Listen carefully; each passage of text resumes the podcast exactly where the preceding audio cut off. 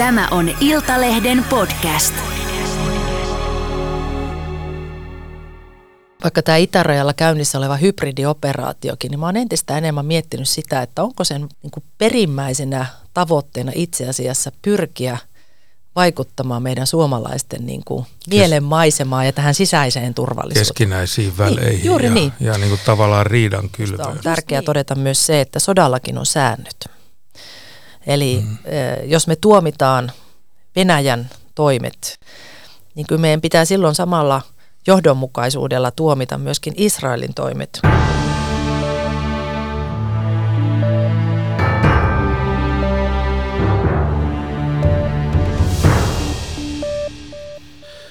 Tänään kartanlukijan kanssa maailmanmenoa miettii SDP:n presidenttiehdokas komissaari Jutta Urpilainen. Tervetuloa. Kiitos. Onko diplomaatin puolisona rankkaa? No, sanotaanko näin, että kyllä semmoisiakin hetkiä on, että olonsa voi rankaksi kokea, mutta pääasiassa diplomaatin puolisena on mukavaa. Tämä tuli mulle siinä mieleen, kun meitä poliitikkoja, niin meiltä aina kysellään, tai meidän puolisolta, että voi, kun se on, ei ole koskaan kotona ja on niin rankkaa. Niin mä kun olin tuolla ministeriössä, niin mulla tuli tämä mieleen diplomaateista. Ja siinäkin, kun tullaan ja mennään paikasta ja asemapaikasta toiseen, niin siinä tietysti, jos on semmoinen pariskunta, että molemmat on meneväisiä, niin siinä täytyy sitten osaa sumplia. Kyllä. Vaaditaan diplomatiaa. Se on totta, ja sitten onhan se sinällänsä aika mielenkiintoinen uravalinta, koska siinä tosiaan pitää elämä aloittaa aika monta kertaa alusta. Eli kun muutetaan ulkomaille ja aloitetaan uudessa asemapaikassa ja lapset uudessa koulussa ja luodaan uusi sosiaalinen verkosto. Et siinä mielessä kyllähän se vaatii myöskin puolisolta ja perheeltä aika paljon. Vaatii, ja sitten kun sä oot 4 vuotta postilla, saat just suhteet rakennettua, kaikki muut, niin sit pitää vaihtaa ja siinä on oma hommansa, mutta niin se monipuolinen kokemus syntyy. Sä oot nyt painanut niin kuin pari viikkoa niin kuin pieni eläin, ja nyt kuulin sinulta tuossa heti aamutuimaan, että nyt se Suomi on sitten kierretty niin kuin lupasit. Näin se on, joo. Kaikki maakunnat. Kaikki Manner-Suomen maakunnat on kierretty 2 viikossa, ja mä laskin, että yli 3000 ihmistä on myös tavannut. Että se on musta aika hyvä suoritus. Mistä ne ihmiset on kiinnostuneet? Mistä ne puhuu sulle siellä? Mistä ne kysyy? No, ihmisiä tietenkin huolestuttaa itärajan tilanne, huolestuttaa Venäjä ja ylipäänsä tämmöinen ulkoinen turvallisuus. Siitä kysytään. Mutta sitten samaan aikaan se on musta tosi mielenkiintoista, että tulee myös niitä viestejä, että miksei puhuta enemmän rauhasta. Mm-hmm. Ja kannetaan ehkä huolta myöskin tämmöisestä näköalattomuudesta, että moni sanoo, että kun kaikki uutiset täyttyy kielteisistä uutisista ja tuntuu, että on niin kuin Ukrainan sotaa ja Gaasan konfliktia ja on sosiaaliturvaleikkauksia ja kotimaan asioissakin viestit on tämmöisiä kielteisiä, että niin kuin ihmisiä vähän niin kuin ahdistaa se ja kaivataan, että nyt pitäisi luoda semmoista toivoa ja toivon näköalaa. Ja tämä on yllättävän vahva viesti. Joo, ja sutkin he muistaa. Sulla on pitkä poliittinen kokemus ja mennään vähän sinne alkupäähän, että sä olit nuori opettaja, taisit olla 28, kun pääsit eduskuntaan. Se oli hyvä vuosikerta, se 2003. Päästiin silloin molemmat ja me niin kuin tutustuttiin lakivaliokunnassa, joka on eduskunnan Siperia. Se oli ehkä konservatiivisin kolkka, mitä siitä löytyy ja minähän viihdyin siellä hyvin kaltaisteni Esko Ahosen, Lasse Hautalan, Lyly Rajalan ja demariäijien Jukka Ruusi ja Tero Rönnin kanssa, mutta sinne sinäkin vaan kuule solahdit. niin. Näin siinä kävi.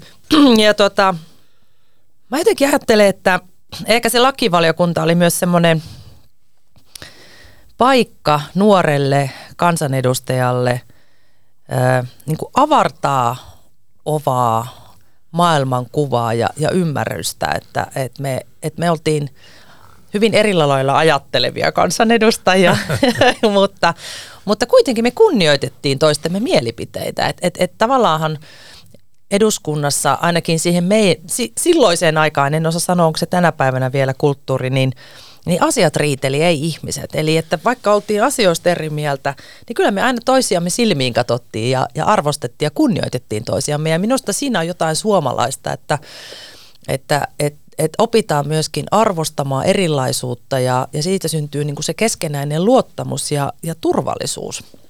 Joo, se oli kyllä hyvin mielenkiintoista ja sieltä vietiin läpi vaikeita asioita ja niissä kuulemisissa ja keskusteluissa niin me todella puhuttiin ja Tuija Brax Vihreä oli puheenjohtaja ja hänkin osasi tavallaan sitten katsoa, että se laihampi sopu on parempi kuin äänestyspäätös. Mm.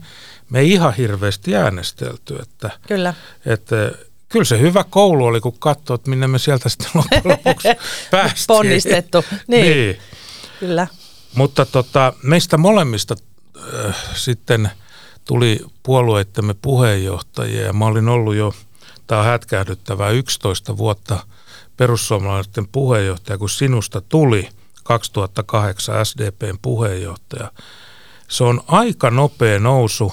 Se oli toisen kauden kansanedustaja, 32-vuotias ja tällaisen niin kuin vanhan väkevän työväenliikkeen johtoon. Ja sä voitit Erkki Tuomiojan äänestyksessä selvästi, mutta alkuun, kai minä mukaan lukien, mutta aika monet piti sua jonkinnäköisenä tuomiojalaisena.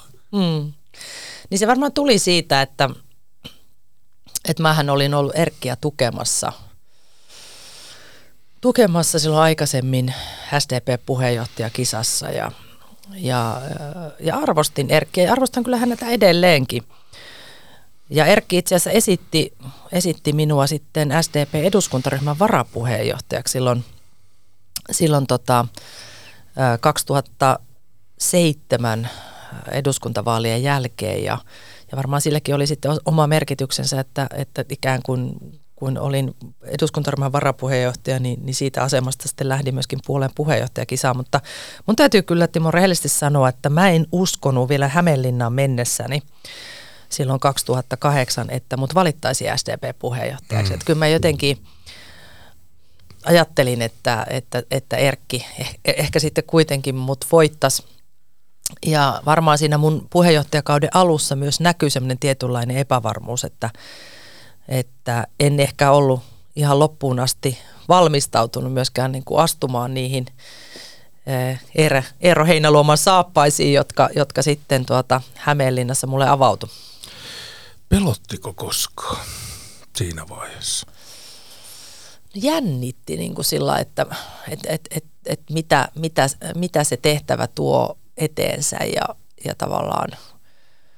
Kyllähän se, niin kuin sä tiedät, että kun johtajan tehtävä on kuitenkin ikään kuin osallistaa ja motivoida ja kuunnella niitä jäseniä ja kanssaihmisiä ja kanssakulkijoita, mutta sitten johtajan tehtävä on myöskin näyttää suuntaa ja tehdä niitä linjauksia ja olla se, joka tarpoo siinä umpihangessa niin kuin ensimmäisenä, että joukot seuraa perässä ja kyllähän 32-vuotiaana, varsinkin ensimmäisenä naisena vielä tuommoisessa aika perinteikkäässä työväenliikkeen puolueessa, niin se oli niin kuin jännittävää, koska oli niin paljon myös ristiriitaisia odotuksia, että miten ne kaikki odotukset voi täyttää. Ja sitten jossain vaiheessa mähän totesin, että en mä niitä voi täyttää ja tärkeintä on tehdä asiat niin kuin itse kokee oikeaksi. Joo, ja sitten tämä politiikka on siitä kumma laji, että täällä ei ole vuoronumeroita, eli jos sä et silloin, kun ikään kuin hetki lyö ja mahdollisuus avautuu, niin on mukana niistä toista hetkeä ja mahdollisuutta ei välttämättä tulekaan. Niinpä. Mä luulen, että se on itse asiassa ollut mun elämän ehkä semmoinen johtolanka, että mä oon aina rohkeasti tarttunut uusiin asioihin. Et silloin lähdin eduskuntavaaleihin ja 27 täytin sitten myöhemmin 28 tuli valituksi 32-vuotiaana SDPn puheenjohtajaksi, 35-vuotiaana valtiovarainministeriksi ja sitten vaan niin kuin jotenkin luottanut siihen, että kyllä mä opin uimaan. Joo, elämä kantaa ja vesi ainakin. Joo, sitten tuli, muistan ne tietysti ja tosi hyvin, tuli 2008 kuntavaalit ja eduskuntavaalit. Ne meni SDPltä kohtuullisesti, pieniä tappioita, mutta ei mitään romahdusta ja kun ajattelee jytkyvaaleissa, niin Kepu menikin toistakymmentä paikkaa, niin SDP vaan 3. Mm. Niin, että itse asiassa silloin, vaikka nyt ehkä se narratiivi on se, että SDP koki vaalitappion 2008 kuntavaaleissa ja 11 eduskuntavaaleissa, niin olosuhteisiin nähden juuri kuinka paljon kyllä johtamasi perussuomalaiset silloin nousi, niin tuloshan on, voi sanoa, että varsin kohtuullinen ja myöskin ne prosenttilukemat, niin ei ne niin kuin tämän päiväänkään valossa mitään huonoja ole, mutta kyllä me silloin otettiin aika tiukasti yhteen 11 vaaleissa ja muistanpa myös sen hetken, kun istuttiin sinä, minä ja Jyrki hänen työhuoneessaan valtioneuvoston linnassa ja yritettiin katsoa, että tulisiko tästä hallitus, mutta et sä sitten siihen hallitukseen lähtenyt. En mä sitten siihen lähtenyt, joo. Ja kyllä se oli hirmusta, koska kun meilläkin puolue nousi 5-39, niin se oli aivan niin kuin vallankumous. Ei niin kuin luuranko etänyt millään kantaa lihojen painoa ja tuli aika värikästä sakkia ja siinä sitten ihan suoraan sanottuna niin kauppoja ei tullut. Kyllä te kovasti yrititte ja sixpack oli sitten mitä oli, mutta kuitenkin maassa pitää olla hallitus ja siitä huolehdittiin ja sehän oli pätkä, josta kuitenkin selvittiin eteenpäin siitäkin. Ei mennä siihen Kreikkaan ja tuohon finanssikriisiin kovin syvälle, mutta sen voin sanoa siitä, että sä oot ainoa kansanedustaja ministeri, jolta mä oon eduskunnassa pyytänyt anteeksi salipuheitani ja se tapahtuu näissä Kreikka-kuvioissa, että oli mielestäni sukkela ja se tuntui susta pahalta ja mä muistan, kun mä menin käytävää sitä tonne kuppilaan ja mä kuulen korkokengän kopinaa ja sä tuut sieltä ja sanot, nyt sanoit muuten pahasti. Silloin mä tajusin, että näin ei pidä olla. Ja se asia käytiin läpi ja se sovittiin. Se taisi olla niin kuin tosi stressaavaa aikaa, kun kaikki oli kimpussa. Mm. Soinista lähti. Niin.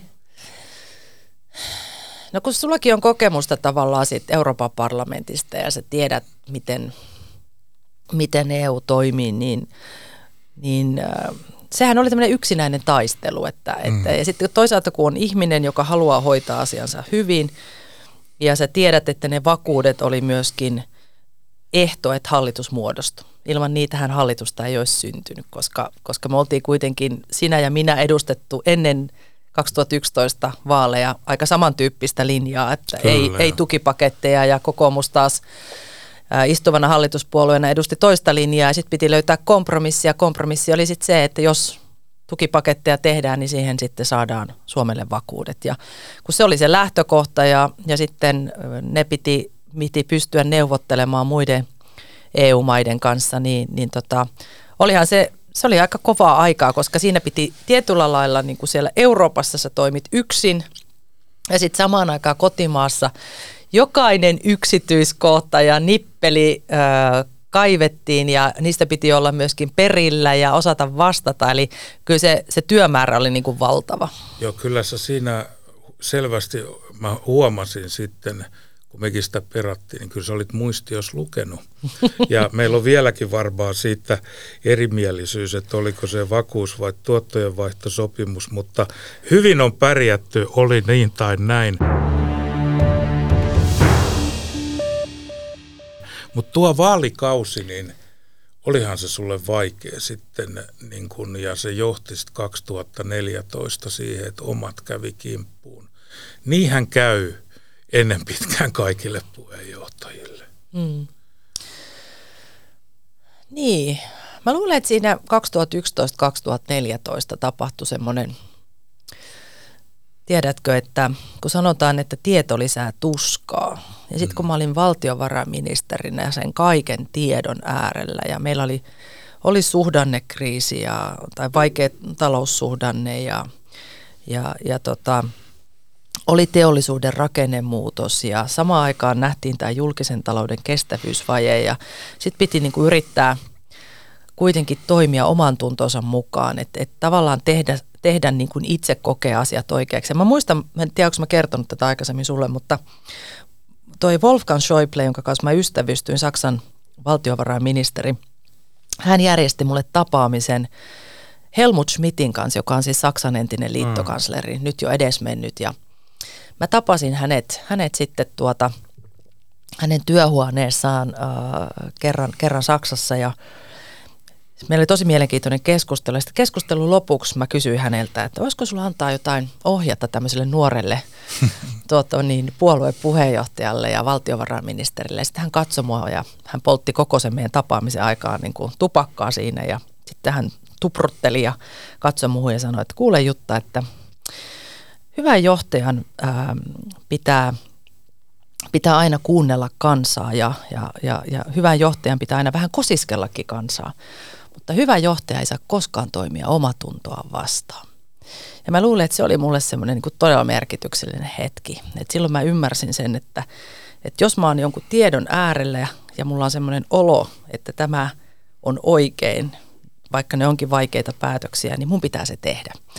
Mm-hmm. Ja mä en varmaan sitten riittävän hyvin ehkä kyennyt sitä viestittämään omilleni niin, että SDPn jäsenet olisivat sen ymmärtäneet, koska sitten lopputulos Seinäjoen puoluekokouksessa 8 äänellä oli mikä oli, mutta tämä oli ehkä se oli tosi niukka ja nyt jälkeenpäin mä ajattelen, että kaikella on tarkoituksensa. No näin se asettuu se elämä ja mä muistan tietenkin seuranneeni sitä kokousta tarkkaan. Niin mä muistan sieltä niin kuin tavallaan 2 asiaa. Toinen on niin kuin Susanna Huovisen itkuiset kasvot. Se on jotenkin jäänyt mulle. Ja sitten toinen semmoinen ajatus, että henki politiikassa ei mene tavallaan, tai se asia, niin se ei mene noustessa huipulle, mutta se voi mennä matkalla alas. Mutta sä oot tässä hyvin poikkeuksellinen entinen puheenjohtaja, että jos katkeruutta oli, niin et näyttänyt sitä, et kiukutellut, et syytellyt, vaikka tosiasia on se, että sut juntattiin ulos. Mm. Niin, kyllä se seuraava vuosi oli vaikea. Et kyllähän siinä semmoinen vuodenpäivät meni, että mä ajattelen niin, että jokaiselle ihmiselle työpaikan menettäminen on kova paikka, mutta sitten kun sen kokee vielä julkisesti, että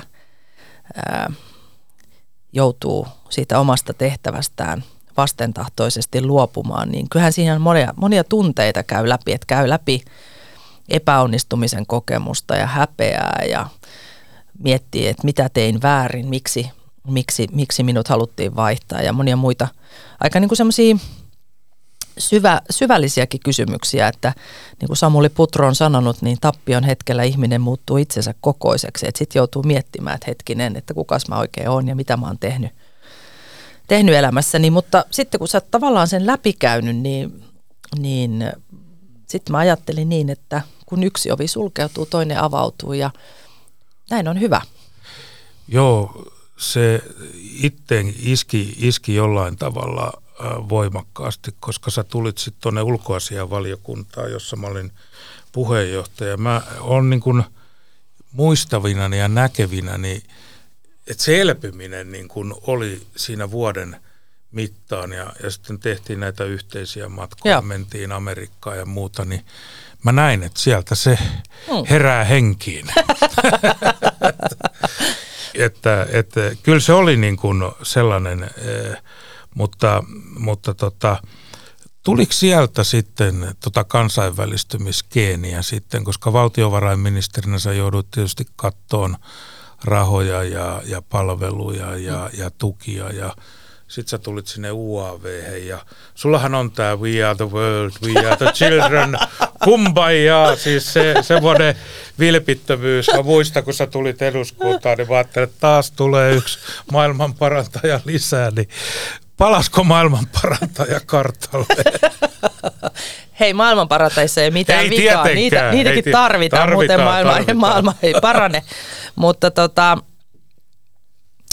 joo, siis kyllä siinä varmaan tapahtui semmoista paluuta juurille, että mä oon kuitenkin ollut niistä kansainvälisistä asioista kiinnostunut nuoresta asti. Ja itse asiassa se toiminta, johon mä oon demarinuorissa aikoinaan nuorena lukiolaisena liittynyt, oli nimenomaan kansainvälinen jaosto.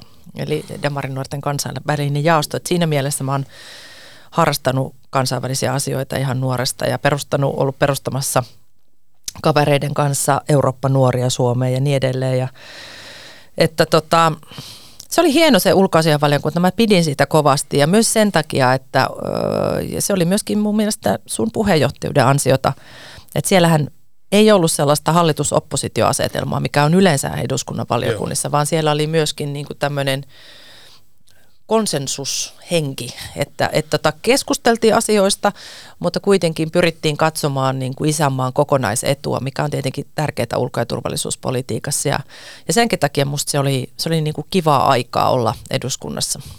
Joo, siinä on sitten vielä semmoinen oikein hieno muisto. Meistä on kuvakin Minnesota Wildin jäähallissa, kun oltiin matkalla, ei me lätkään menty katsoa, mutta se siinä oheen vaan lipsahti, kun oltiin valiokuntamatkalla, jonka muistan sitten, siinä oli suurlähettiläs Ritva Koukkuronde ja sitten aivan erinomainen Anna Yletyinen, joka järjesti sitä ohjelmaa Janne Jokelaisen kanssa ulkoministeriöstä ja me mentiin Minnesotaan ja me tavattiin Walter Mondale, entinen USA-varapresidentti ja presidenttiehdokas. Ja mä muistan, sä ostit Walterin kirjan ja sait siihen nimmarin. Kyllä. Ja mua on harmittanut, että miksen mä ostanut. Ai hitsi, pitäisikö mun antaa sen nyt sulle joululahjaksi? Mä en voi sitä ottaa, mutta se on jäänyt mieleen tällaisena hienona kokemuksena, että sä tartuit hetken. Se oli hieno juttu. Niin, se oli, joo. Mä oon jotenkin aina elämässä ajatellut, että on niin kuin tärkeää ottaa oppia erilaisilta ihmisiltä ja myöskin eri sukupolvien edustajilta. Että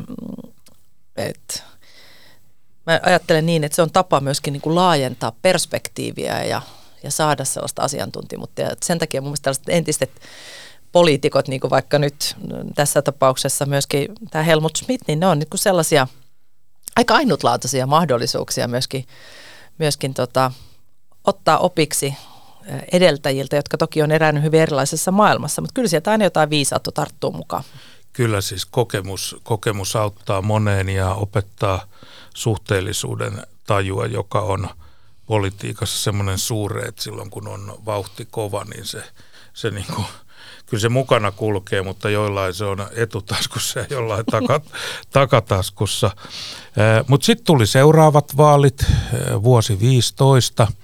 Sait taas komeen äänimäärän ja menit läpi. Siinä sulla oli ehkä sitten vähän aikaa itsellesi ja perheelle enemmän ja vähän väljempää, mutta minäpä iskin sinun kiinni 2017 keväästä aloin niin kuin puhumaan ympäri valiokuntaneuvos Raili Lahnalammen kanssa, että josko rupeisit ulkoministerin erityisavustajaksi naiset, nuoret ja Afrikka. Ja 36. sitten tämä nimitys tuli. Sä taisit siitä tykätä ja sittenhän se on viitottanut ties vaikka mihin. Joo, se oli kiitos. Se oli hieno mahdollisuus ja sitä tosiaan emmin, koska mulla oli tosiaan tullut perheen lisäystä. Meillä oli tullut lapsi siinä 2016 ja Joo. mä olin hänen kanssaan vielä kotona ja vähän ajattelin, että mitä tämmöinen rauhanvälityksen erityisedustaja, että onko siinä sitten niin paljon matkustamista ja muuta, mutta me saatiin luotua siitä mun mielestä aika hyvä semmoinen konsepti ja se antoi mulle mahdollisuuden totta kai niin kuin paneutua Afrikkaan, erityisesti Afrikan sarven alueeseen, Mutta sitten myöskin tähän isoon kysymykseen siitä, että miten nuoret otetaan osaksi rauhan rakentamista ja myöskin konfliktien ennaltaehkäisyä. Ja vähän tein siinä tehtävässä suosituksiakin, että Suomen pitäisi olla ensimmäinen maa, joka laatii YK:n 2250 eli Nuoret, rauha ja turvallisuus päätöslauselmasta oman toimintaohjelmansa. Kyllä. Ja sehän tuli sitten 2019 hallitusohjelmaan ja nyt Suomi on sen tehnyt.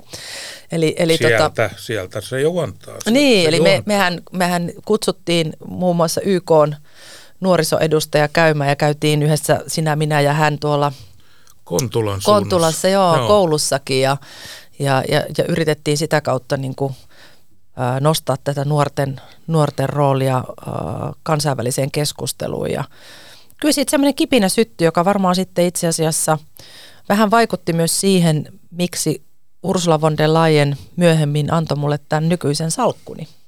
Että hän oli kovin kiinnostunut siitä kokemuksesta ja mä muistan, kun mä kävin työhönottohaastattelussa, kun sitä ei moni tiedä, että mehän joudutaan komissaarit aikamoiseen kuulusteluun. Eli ensiksi komission puheenjohtaja haastattelee parikin kertaa ja sitten kun hän on vakuuttunut, että okei, tämä henkilö täyttää hänen kriteerinsä, niin sittenhän me joudutaan parlamentin kuultavaksi. Se on muuten aika kova. Se on aika grilli kyllä.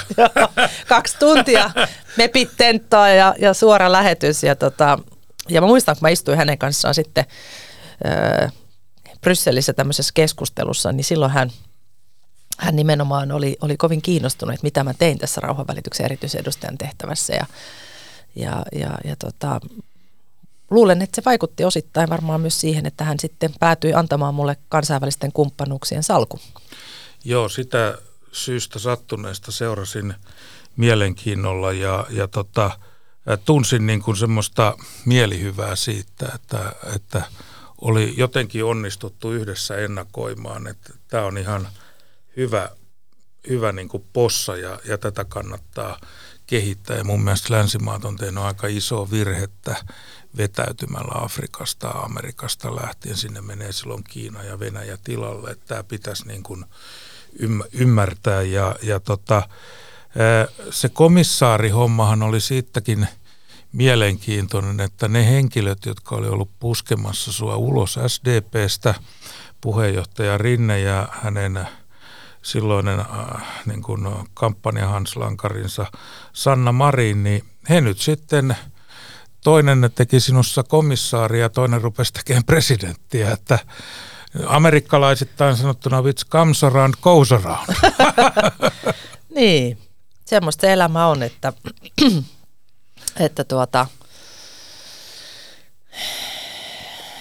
koskaan ei tiedä, kun taakseen jonkun jättää, niin mitä edestänsä löytää. Mutta kun täytyy sanoa ihan suoraan sekin, että silloin kun mä lähdin komissaarin tehtävään, se ei ollut mulle mitenkään niin kuin yksinkertainen päätös, koska silloinen pääministeri Rinne sitä mulle tarjosi.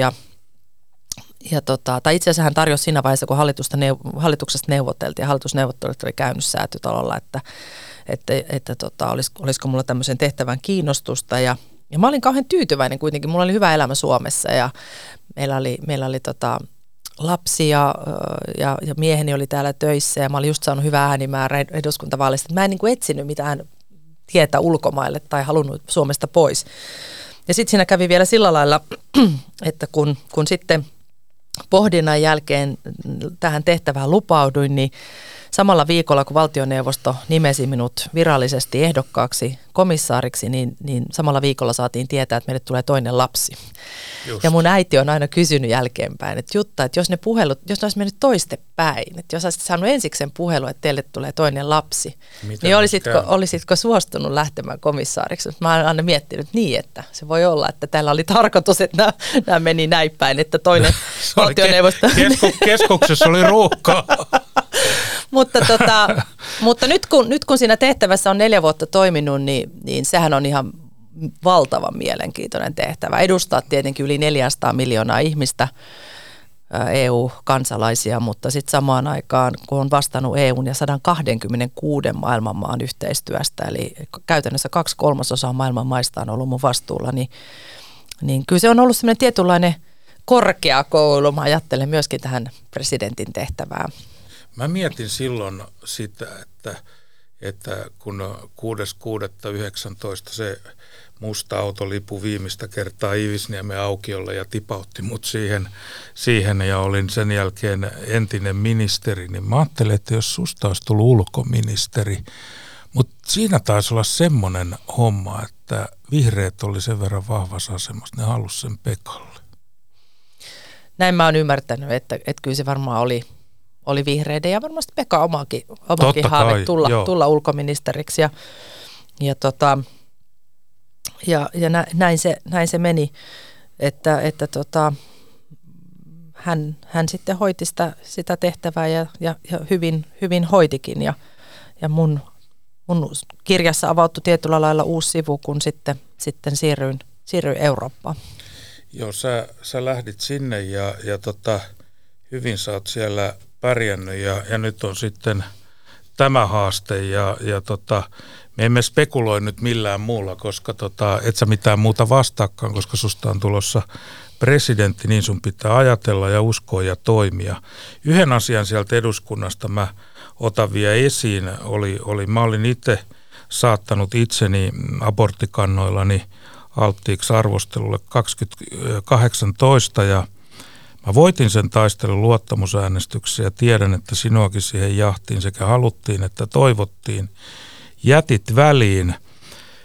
Mä en kysy tästä sulta mitään, mutta sanon vaan, että se oli minulle merkityksellistä.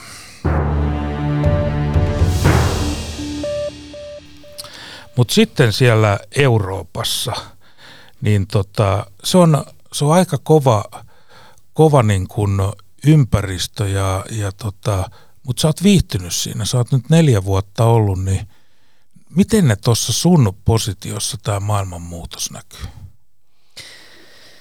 No kyllä se näkyy hyvin konkreettisesti, että kun mä vastaan tosiaan EUn ja Latinalaisen Amerikan, Afrikan, Aasian, Karibian, Tyynenmeren yhteistyöstä, niin puhutaan niin sanotusta globaalista etelästä, jossa kuitenkin suurin osa maailman väestöstä asuu ja jonne suurin osa syntyvistä lapsista syntyy, niin siellä näkyy tämä geopolitiikka hirveän konkreettisesti. Et jos katsotaan vaikka sitä Afrikkaa, joka on, jos EU:ssa on tällä hetkellä vajaa 450 miljoonaa ihmistä, niin Afrikassa on 3 kertaa enemmän. Siellä on yli 1300 miljoonaa ihmistä ja se ero on se, että Afrikassa 65% väestöstä alle 25-vuotiaita nuoria, niin kun Eurooppa harmaantuu.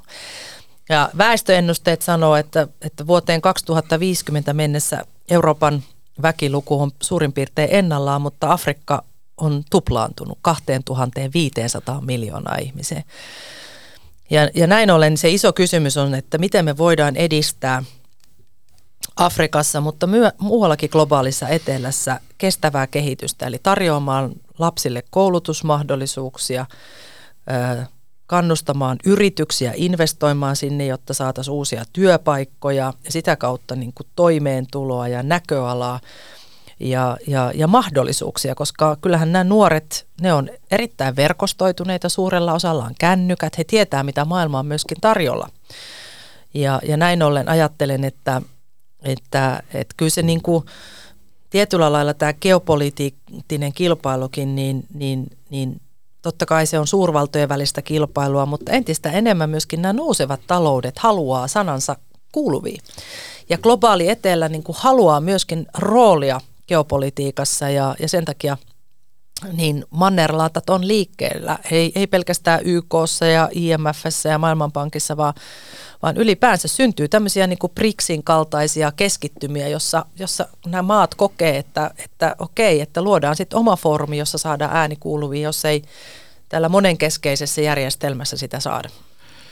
Joo, kyllä niin kuin siinä on opiksi otettavaa Afrikassakin, että jos ei siellä ole elämisen mahdollisuuksia ja mahdollista päästä eteenpäin ja nousta, niin sitten ruvetaan katsoa muille maille vierahille ja tämä on niin kuin sekä bisnekselle että kehitysyhteistyölle niin kuin haaste, mutta samalla mahdollisuus onnistua. Mennään pikkusen tähän tasavallan presidentin toimenkuvaan, niin Nykyinen tasavallan presidentti sanoo, että tasavallan presidentti johtaa ulkopolitiikkaa yhteistoiminnassa valtioneuvoston kanssa tauolla, mutta olen ymmärtänyt, että sinä olet sitä mieltä, että ilman taukoa. Miksi näin? Joo, mä ajattelen sillä lailla, että tasavallan presidentti johtaa yhteistoiminnassa valtioneuvoston kanssa, eli ne on vähän niin kuin rinnalla kulkijoita, kulkee rinnakkain. Ja sitten tietenkin eduskunta, jonka luottamusta valtioneuvoston pitää nauttia, niin eduskunta on myöskin tärkeä valtioelin ja se pitää pitää erilaisista keskustelusta ja päätöksistä tietoisena. Ja jos tulee kiistatilanne, niin eduskuntahan ratkaisee uuden perustuslain mukaan. Joo. Mutta että se yhteistoiminta on tärkeää ja viestien pitää kulkea molempiin suuntiin, tiedon samoin. Mutta sitten on paikkoja, jossa näen, että tasavallan presidentti selkeästi edustaa Suomea, kuten vaikka NATO-huippukokous tai YK-yleiskokous. Et ne on niitä foorumeita, jossa selkeästi presidentti on Suomen kasvot. Mutta että se, niin kuin itsekin olet TP-UTVassa istunut, niin kyllä mä näen, että se on se niin kuin tärkeä elin, jossa sitten valtioneuvoston keskeiset jäsenet ja tasavallan presidentti käy sitä toivottavasti hyvin avointa ja rehellistä keskustelua. Tämä oli ainakin omana aikanani se henki, että siellä ventiloitiin ja jaettiin tietoa ja keskusteltiin ja sitten yritettiin keskustelun pohjalta myöskin rakentaa yhteistä linjaa ja useimmiten se onnistui. Joo, tämä on totta, että Suomen ulko- ja turvallisuuspolitiikkaa ei voi ymmärtää, jos ei ymmärrä sitä TP-UTVan luonnetta ja vaikutusvaltaa ja merkitsevyyttä. Se on sikäli hankalaa, kun sen kokoukset on salaisia ja päätökset on salaisia eikä kerrota vasta kuin jälkikäteen, koska se on kokoontunut ja sitten tiedotteella säädellään, mistä on puhuttu. Mutta ei se voi tietysti muuta ollakaan. Mutta se on kyllä sellainen korkeakoulu, että kun sen on päässyt näkemään, niin sitten tietää, mistä on kysymys. Kuinka vasemmistolainen sä olet? No mä jotenkin vierastan ylipäänsä ehkä tämmöisiä kysymyksiä, että mä olen sosiaalidemokraatti, mä olen 4. polven sosiaalidemokraatti, se on mun oma valinta. Ihan kantakirja tavaraa. Niin, että kyllähän mut on niihin arvoihin kasvatettu ja muistan, on varmaan ollut 3-4-vuotiaana ensimmäistä kertaa vanhempiekaan rauhanmarssilla, keltainen sadetakki päällä Kokkolassa, muistan kävelleeni ja työväentalolla puheita kuunnellut, mutta silti se oli tärkeää, että se oli mun oma valinta. Mutta sitten samaan aikaan ajattelen niin, että kuitenkin olen myöskin markkinatalouden kannattaja, eli siinä mielessä uskon avoimeen talouteen, uskon markkinatalouteen. Toki sille pitää myöskin laittaa suitset, että siinä mielessä ei voi olla markkinoiden diktatuuri. Niin, että markkinat on hyvä renki, mutta huono isäntä ja sen takia niitä pitää myöskin pystyä säätelemään. Joo, sä sanoit tuossa alussa, että ihmisiä kiinnostaa myös rauha ja rauhan asia, niin nyt kun tässä on menty NATOon tyrät rytkyen ja tuntuu, että armeija ja poliisi saa kaikki rahat, mitä älyää pyytää suo kuokallani ja marssikengän kumina kuuluu sieltä ja täältä, niin rauhahan rakentuu ihmisistä ja ihmisten keskinäisestä luottamuksesta ja siitä, että pyritään olemaan väleissä. Ei se ole vanhanaikaista. Ei, ja sitten jos mietitään sitä, niin kuin, tätä meidän niin kuin Suomen tarinaa ja tavallaan meidän historia eri vaiheita, niin kyllähän se turvallisuus ja kriisinsietokyky on tosi paljon myös ihmisten korvien välissä. Mm-hmm. Ja mä ajattelen niin, että senkin takia on todella paljon... Siis on todella tärkeää puhua myös siitä sisäisestä turvallisuudesta. Miten me niin kuin suhtaudumme toinen toisiimme? Koemmeko me osattomuutta tässä yhteiskunnassa vai koemmeko me olevamme osa yhteiskuntaa? Miten me suhtaudumme kanssaihmisiin? Luotammeko me heihin? Kunnioitammeko toisiamme? koska sen varassa sitten lepää tämä sisäinen turvallisuus.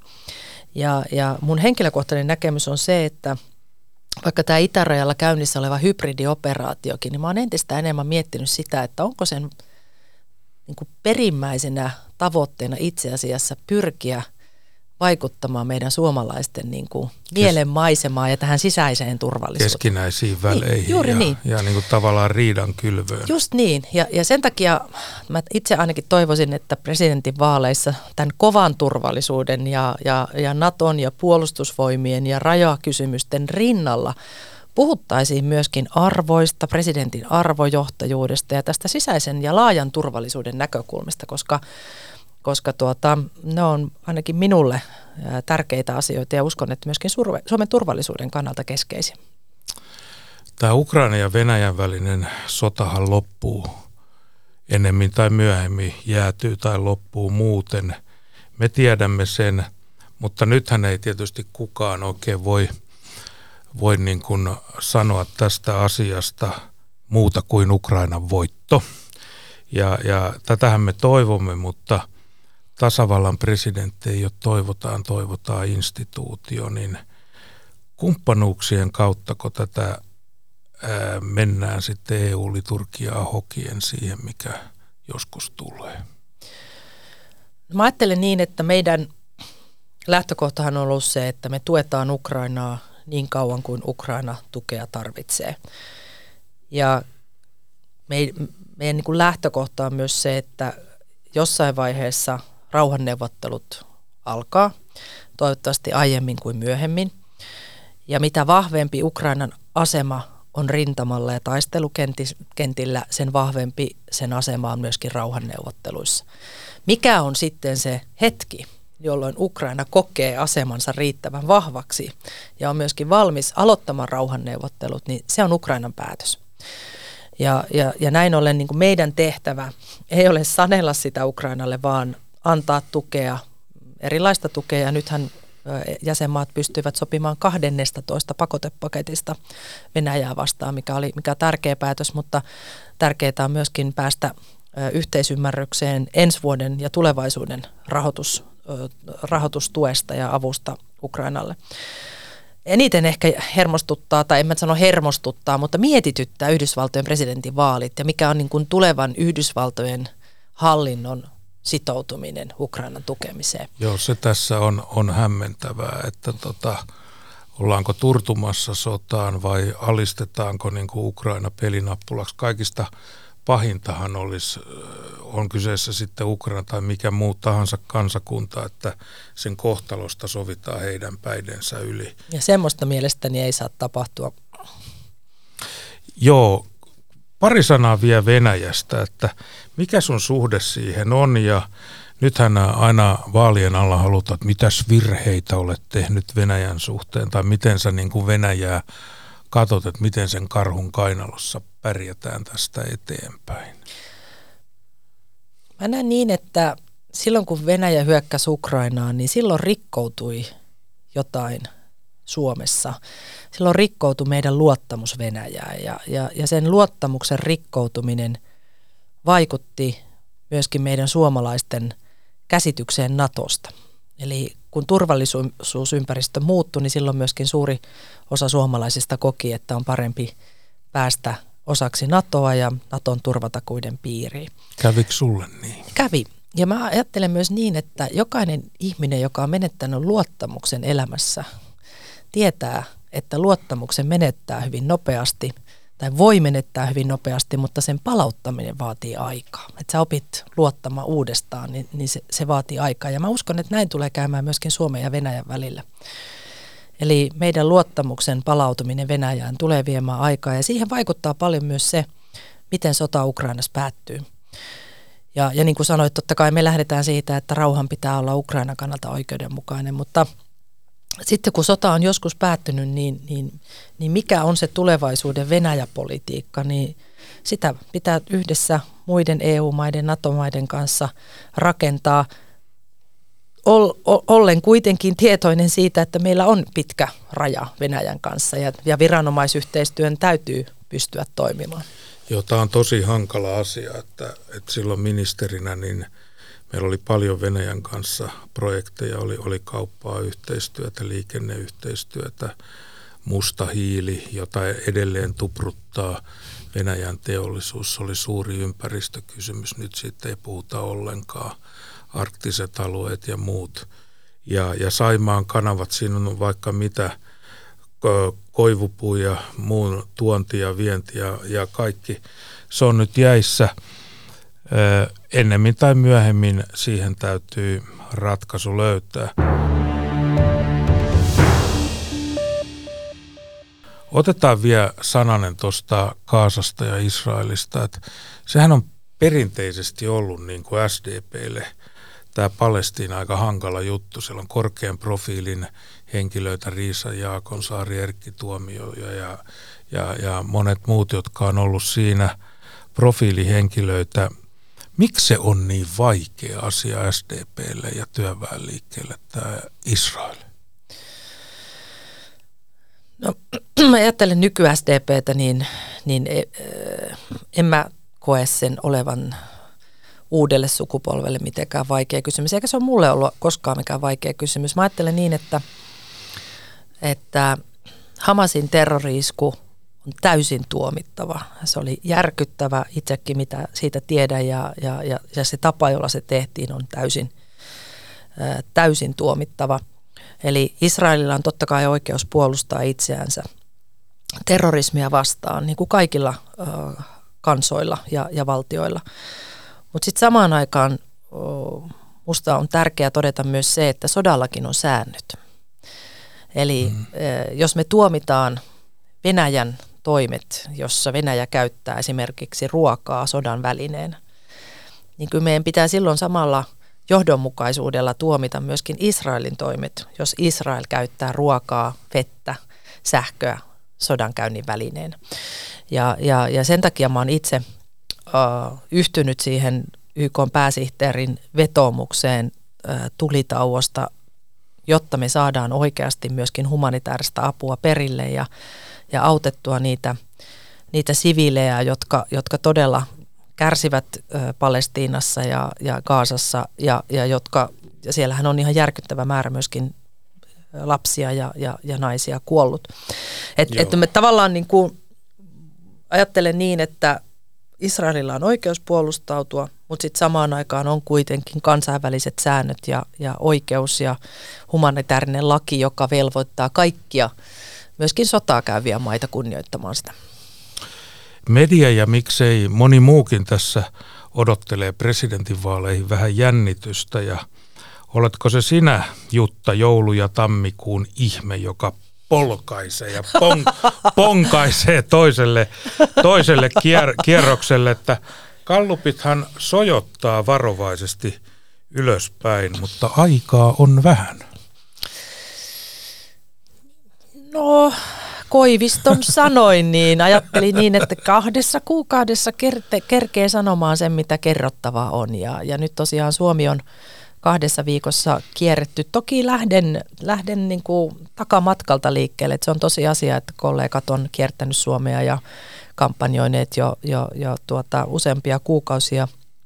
Joku jo sitäkin pidemmän aikaa, mutta meillä on hyvä pöhinä päällä ja vaikka uskon, että joulun ihme on joku muu kuin minä, että näin syvällisesti ajatellen, niin joulupäivän ihme on jotain suurempaa, niin kyllä tässä semmoisen yllätyksen mahdollisuus on, että kyllä me uskotaan vahvasti omassa kampanjassa siihen, että mahdollisuudet toiselle kierrokselle on olemassa. Eli joltisellakin mielenkiinnolla tietysti galluppeja katsotaan, mutta mehän tiedämme ihan omasta kokemuksesta, että annetut äänet ratkaisee ja niitä ei ole vielä yhtään. Näin se on, ja tiedätkö mikä on myös aika armollista? On ajatella niin, että demokratiassa ei koskaan äänestetä väärin. No tämä on totta, ja se meillä on hirveän vaikea, tuntuu joskus olevan poliitikkojen, varsinkin niiden, jotka on vaaleja hävinnyt, ja median, jos ei voittajat ole mieleisiä, niin muistaa tämä, että meidän demokratiahan perustuu siihen, että aina tulee seuraava kerta, jolloin voi olla, ja sehän maailmassa on hälyttävää, kun ruvetaan kiistää vaalien tuloksia. Nyt tänä päivänä on justiin, puhutaan Serbiassa, että Vucicin puolue on voittanut ja sitten oppositio sanoo, että oli epärehelliset vaalit. Mä voin sanoa, että mä en ole Suomessa osallistunut kuin rehellisiin vaaleihin, yleensä voittanut, joskus hävinnyt. Niin, että katsotaan, kansa tietää ja valitsee sitten. Tämä tuntuu hyvältä, kyllä kansa tietää. Kansa tietää ja valitsee itsellensä tähän aikaan sopivan presidentin ja sitten me nähdään, onko se Jutta Urpilainen vai joku muu. No tähän otetaan loppuun todella iso kysymys. Olet sanonut, että sinä pärjäisit Donald Trumpin kanssa ja kun mä oon katsonut sua tässä nyt pari vuosikymmentä kotimaisten änkyröiden ja ukkojen kanssa, niin kyllä sä heidän kanssa oot pärjännyt. Eli miten Donald Trumpin kanssa menetellään menestyksekkäästi? No mun kokemus nyt tässä komissaarin tehtävässä, jossa voin kertoa, on aika monenlaisia diktaattoreitakin nähnyt ja presidenttejä ja päämiehiä, on se, että pitää olla rehellinen ja suora, mutta kuitenkin toista arvostava. Että vaikka ollaan eri mieltä asioista, niin kun menee tapaamiseen semmoisella asenteella, että arvostaa ja kunnioittaa toista osapuolta, mutta samaan aikaan on hyvin selkeä niissä omissa kannoissaan ja luo myöskin toiselle sellaisen käsityksen ja mielikuvan, että tässä ei olla pelaamassa eikä vedättämässä, vaan ollaan niin kuin rehellisesti ja suorasti niiden omien asioiden takana, niin mä väitän, että sillä mä on onnistunut ainakin tähän asti omassa työssäni ja luulen, että se toimisi myöskin Yhdysvaltojen presidenttien kanssa, kuka siellä sitten sitä tehtävää sattuukin hoitamaan. Kiitos, onnea matkaan, Jutta. Kiitos.